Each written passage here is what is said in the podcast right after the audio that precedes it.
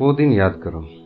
दोस्तों, हम वो आखिरी पीढ़ी हैं जिन्होंने न जाने कितनी चीज़ें देखी हैं, महसूस की है, जो शायद आने वाली पीढ़ियों को समझ में नहीं आएगी। चलिए, आज उन्हीं कुछ पुरानी यादों को ताज़ा करते हैं। हम वो आखिरी पीढ़ी के लोग हैं जिन्होंने कम रोशनी या बल्ब की पीली रोशनी में होमवर्क किया है और नावल पढ़े हम वही पीढ़ी के लोग हैं जिन्होंने अपनों के लिए अपने जज्बात खतों में आदान प्रदान किया है।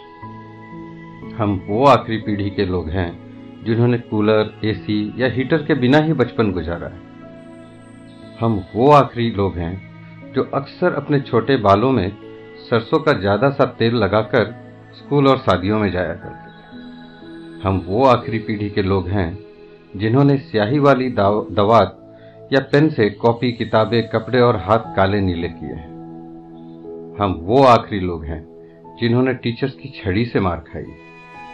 हम वो आखिरी लोग हैं जो मोहल्ले के बुज़ुर्गों को दूर से देखकर, नुक्कड़ से भागकर घर आ जाया करते थे।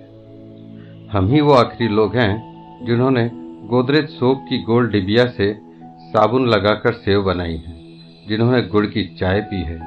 काफ़ी समय तक सुबह काला या लाल दंत मंजन या सफ़ेद टूथ पाउडर इस्तेमाल किया। है हम निश्चित ही वो आखिरी लोग हैं जिन्होंने चांदनी रातों में रेडियो पर Ceylon, Vividh Bharati, all India radio और बिनाका जैसे प्रोग्राम सुने हैं।